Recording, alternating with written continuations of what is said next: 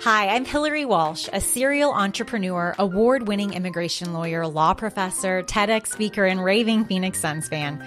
Over the past decade, I've helped thousands of immigrants live free in the United States.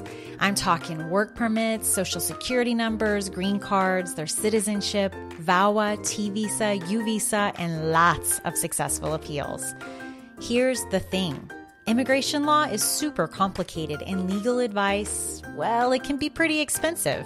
So I created the Immigration Law Made Easy podcast to share my 10 plus years of experience with you for free.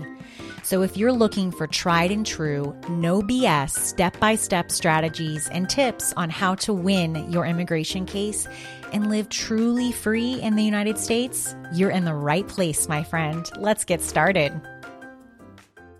If your family member has been detained by ICE, the first thing I want to say is I'm sorry. That has to be a really stressful situation, and no one wants to have to make the phone call to anyone to say, my family member has been detained, I want to get them out. But if you do have to make that phone call, I want you to call me because we can help you.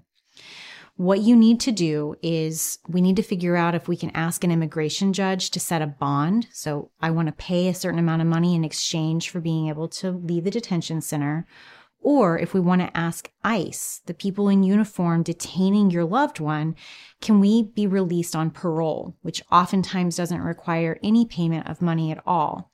And the third option would be maybe we need to do both. We file a request for bond, we ask for parole, and we see who says yes first.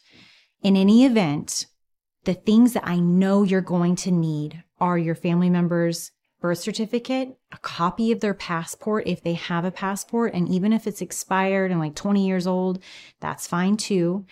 And we'll need documents showing who you are relative to this detained person.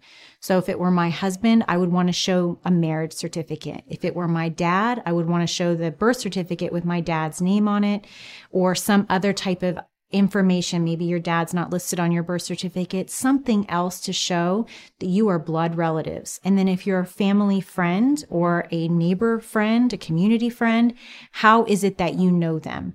And this is often done through a declaration that you swear under penalty of perjury in a letter saying how you know this person, because there's no birth certificate that's going to show that you're neighbors, right?